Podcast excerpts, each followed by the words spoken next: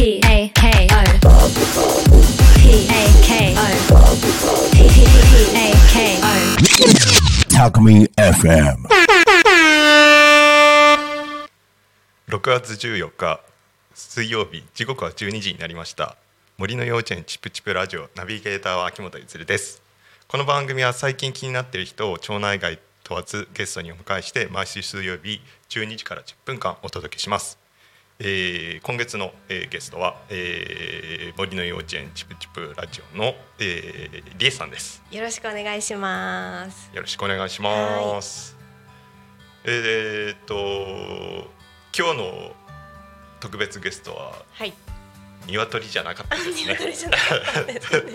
すいません、ちょっとやっぱり鶏抱えながら話す絵もと楽しみだったんですけど、あまた改めて準備を整えてから、あはい、登場させようかなと思います。鶏鶏の話を広げるのもなんなんですけど、ぜひ広げてあげてください。鶏僕なん結構前に触らせてもらったじゃないですか。はいはいはい。あんなおとなしいんですね。あのーいろんな鶏さんいると思うんですけど、はい私がこう譲り受けたうん鶏ちゃんは、やっぱ人にすごい慣れていて、なんか人を信頼してる鶏さんだったんで、うん多分触られることにそんなに抵抗がなかったと思うんですよ。そうですよね。はい。他のはどうかな？多分逃げると思います普通に。なんか猫みたいですよね。そうそう 猫みたいにそう抱っこされるのが結構好きな子とそうですよね。あのーまあ人間に興味がある子っていう感じのペアだったんですけど、うんまあ残念ながら一つは、そうですよね。はい一匹はなくなって天国に行きました。ははい。みんな遊んでくれてありがとうございました。い。いやー可愛かったです。なんかすごい可愛かったんですよ。すごい鶏飼いたいなってちょっと思っちゃったんですよね。買ってください。あのあのすごいいいですよ。私も卵をね、うんあの自給しようと思って、はあのいただいてきた鶏さんだったのでい。、うん。あの卵は買うものじゃなかったんです。うーん産んでもらうものだったんです。あ産んでもらうもの、はい。なんか名言ですね。なのでそのためにねあの優しく接したりとか、うん。美味しいまあ青菜とかをねあげたりとか餌を工夫したりとか、そうですね。まあまあそういうのが大事なんだなっていうことがようやく分かってまいりまして。そうですよね。なんかストレスをなく過ごさせてあげることではい。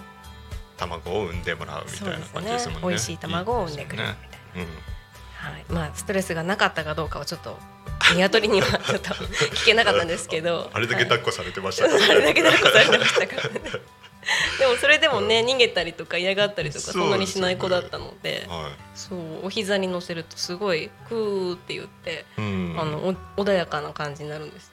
こっちもクールダウンするんですよねやっぱり。そうです。クーって、はい。なんか猫でしたね。猫でしたね。もう前々回猫いましたしね。はいなんかまあああいう感じでなんか僕なんて本当に鶏なんて小さい頃から見てたはずなのに、はいはなんかあのー触る機会もなくていうん。大人になって触ってみたらはい。全然可愛いじゃんと思ってですね。そうですよ。可愛いんですよ、はい。私も最初抱っこできなかったタイプだったんですけど、うん。あの一番最初にその鶏さんをこう私に預けてくれた人っていうか譲ってくれた人の、まあ、触り方というか扱い方がすごい優しくって、うんうんあああやって抱っこすればいいんだってことが分かって、うんうんまあ、一歩が踏み出せたんですけどそれはもう本当に子供にも一緒だなと思って。やっぱり私がこうどう生き物を扱うかとか大人がどう扱うかっていうのを子供は見てるよなっていうのにすごい気づきがあって、うんなのでココちゃんを可愛がるように子供に紹介していったらもう本当にどんどんどんどん子供から自分で抱っこして、あのミミズをね探してきてあげたりとかうん。優しさがねなんかどんどんどんどん広がっていくみたいなのを体験できたので、うん。いいです。まあ、生き物を飼うって本当に人間が何か教えるよりうん。いい経験ができるなっていうのを、あの実体験として、うん。はい、学べました、思いました。うん、ぜひ。あ大人の方が結構興味持つんですよ、はいはい、持ったことないとかねうん。触ったことないんで、そうですね。うんあそうそれで、まあ鶏の話とまたちょっと話飛んじゃうんですけど。はい。ちょっと僕少し最近気になっていて、はい。なんか千葉県で森の幼稚園絡みですかね。よはくなんか何か認可されたのかされるのかっていう話が最はい。近よく出ているなと思うんですけど、あれについてなんかうんちょっと時間短いんですけどもしかしたら来週までまたいじゃう可能性あるんですけど。パート2でやりましょうか、い、やでもそのぐらいちょっとお知らせしたい情報でもあるので,、なんか触りだけでもこう今日ちょっとお話できたらなと思ったんですよね。ぜひぜひよろしくお願いします、えっと千葉県自然保育、えー自然環境保育か。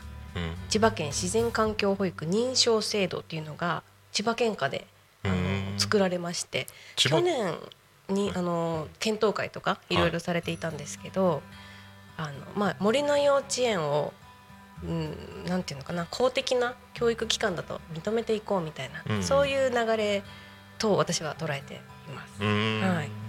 でそこにまあ補助金ですとかそういったものがこう出せるようになっていくっていう流れが千葉県で行われるので、まあ、これはぜひ森の幼稚園チプチプも乗っていきたい流れかなと思っています。これって千葉県だけなんですか？あの県下ではうん、いろいろやってるところがありますね県外、うん。あのいろんなところで。あそういうとこもあるんですね。あのただ、えっと、やれる素地がね整ってるとか、うん。なんかそういう体制ができてないとことかまあ、うん。いろいろあると思うんですけど、うん。まあその場所の場所で、うん。やれることをやってるっていう感じですかね。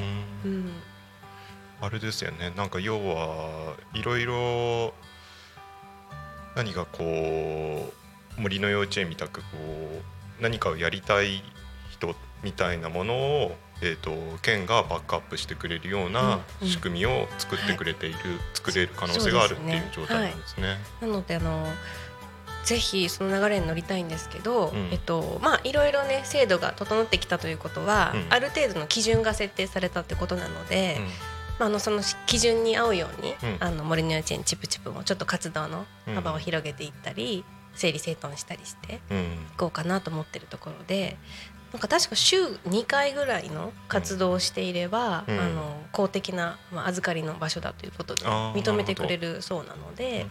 まあ、週2回からでも子どもが自然環境に触れる機会を作るっていうところであの、まあ、いい制度を作ってくれたなということで。うん。はい。そうなんですねじゃあな中身のく内容はちょっとまた来週ちょっとお話できたらと思うのでねうんうん何か最後に告知ありますよね？はい、えー、とちょっと今週末第3土曜日のプレイパークは、まあえっと、スタッフの体調面とかでちょっと検討中なのでえっと、公式 LINE インスタの方で開催の、えっと、お知らせはしますのであの見てください。でもう一つが、えっと8月のちょっと先の予定なんですけど8 8月の、えっとねちょっと待ってください。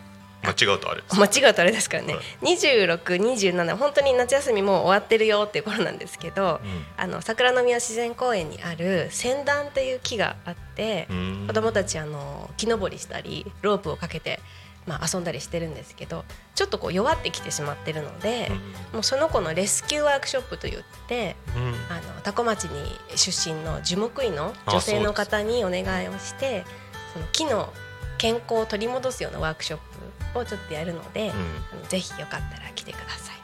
そうですね。なんか樹木医って聞くとなかなか会う機会もないのでしかもそれが多古町にいらっしゃるあ出身の方がいらっしゃるっていうことさらに女性ということであそうやっぱりですよね。珍しいですよね。はい、子どもたちの職業のねうん。あのなんていうかモデルケースというか、うん。いろんなあの仕事があるよってことであの紹介できる場にもなっていますし、はい。はい、ぜひ、そうですね。それも来ていただければはい。嬉しいですね。はい、そしたらそんなところですかね。そんなところですかね。は。はい。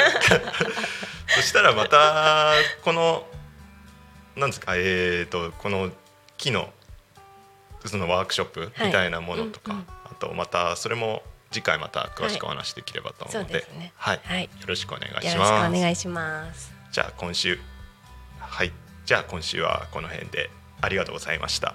ありがとうございまました。た来週よろしくお願いします。お願いします。